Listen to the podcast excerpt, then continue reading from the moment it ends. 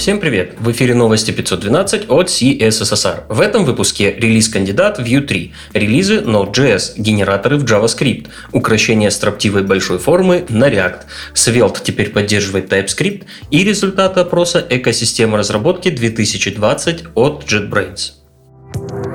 Интересные публикации. Одна из сильных вещей в современном JavaScript – это генераторы. Они обеспечивают эффективный способ создания итераторов и способны работать с бесконечными потоками данных. Например, для реализации бесконечной прокрутки в веб-интерфейсах. Таня Раска в своем блоге подробно рассказывает, как генераторы укладываются в концепцию асинхронности внутри JavaScript. Современные методы CSS для улучшения читабельности. Эдуардо Каваца на Smashing Magazine рассказывает, как можно улучшить читаемость веб-сайтов, используя переменные шрифты и применяя на практике результаты исследования веб-типографики.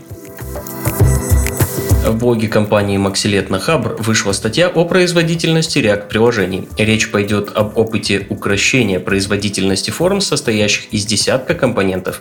Кроме React под капотом Final Form.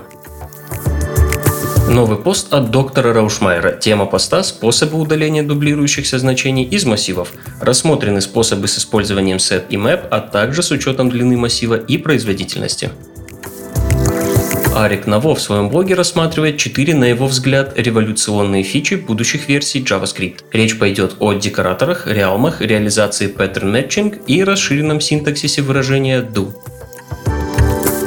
Катерина Павленко на медиуме опубликовала двойную статью по GitHub Actions. Кроме пояснений о том, что такое экшены и как их запустить в репе, есть также две темы со звездочкой. Нетривиальная настройка конфига и написание собственного экшена на JavaScript две публикации с зашкаливающим уровнем экспериментальности вышли на web.dev. Первая о режиме ленивой загрузки айфреймов, а вторая о внедрении в 85-х ROM Properties и Values API прямиком из спецификации Houdini. Без лишних слов, в Svelte завезли TypeScript. В официальную доку добавили шаги по настройке редактора, добавлению TypeScript в уже существующий проект и настройке проверки типов в CI. Кстати, если нужен TypeScript с React, но Create React App не подходит, то попробуйте TSDX. Из коробки идет Zero Configuration, поддержка Rollup, Yarn и Jest, интеграция с VS Code, а также три кита модульности CommonJS, ES модули и UMD. Новости релизов. Promise Any, String Replace All, операторы логического присваивания и инстанс для WebAssembly. Разработчики V8 опубликовали пререлизную ветку 8.5. Обновились LTS-версии и current-версия Node.js. Новые версии 10.22.0, 12.18.3 и 14.6. Спустя почти два года разработки Evan Yu сообщил, что готов первый релиз кандидата для Vue 3. В официальной доке уже появился гайд по миграции на новую версию.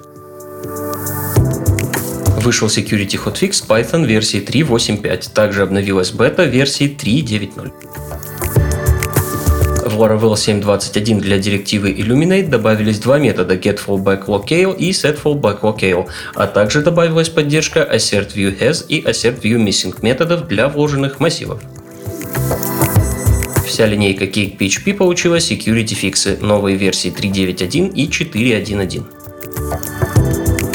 Также на этой неделе вышла Chrome OS 84, вышел релиз кандидат для Django 3.1 и Angular обновился до версии 10.05 другим новостям. Доступны результаты опроса состояния экосистемы разработки в 2020 от JetBrains. Были проанализированы мнения около 20 тысяч респондентов из 18 стран. В опросе участвовало более 2,5 тысяч программистов из России. Вот некоторые результаты. В текущем году Python обошел Java в списке используемых языков и в России, и в мире. Однако в качестве основного языка большинство опрошенных и там, и там по-прежнему выбирают Java. TypeScript и C++ вытеснили PHP из пятерки наиболее часто используемых языков, а Go, Kotlin и Swift в России пользуются чаще, чем в остальном мире. Кроме этого, опубликованы тенденции использования баз данных, средств хостинга и участия в open-source разработке. Это ошибка или пора начать искать новый браузер? На Reddit запустили тред на сотни комментариев по поводу рекламы в Mozilla. На телефоне одного из пользователей появилось пуш-уведомление от Firefox для рекламы блога Mozilla. Основная причина, по которой я использую Firefox, это политика поддержки расширений для блокировки рекламы, например, uBlock Origin, поясняет пользователь.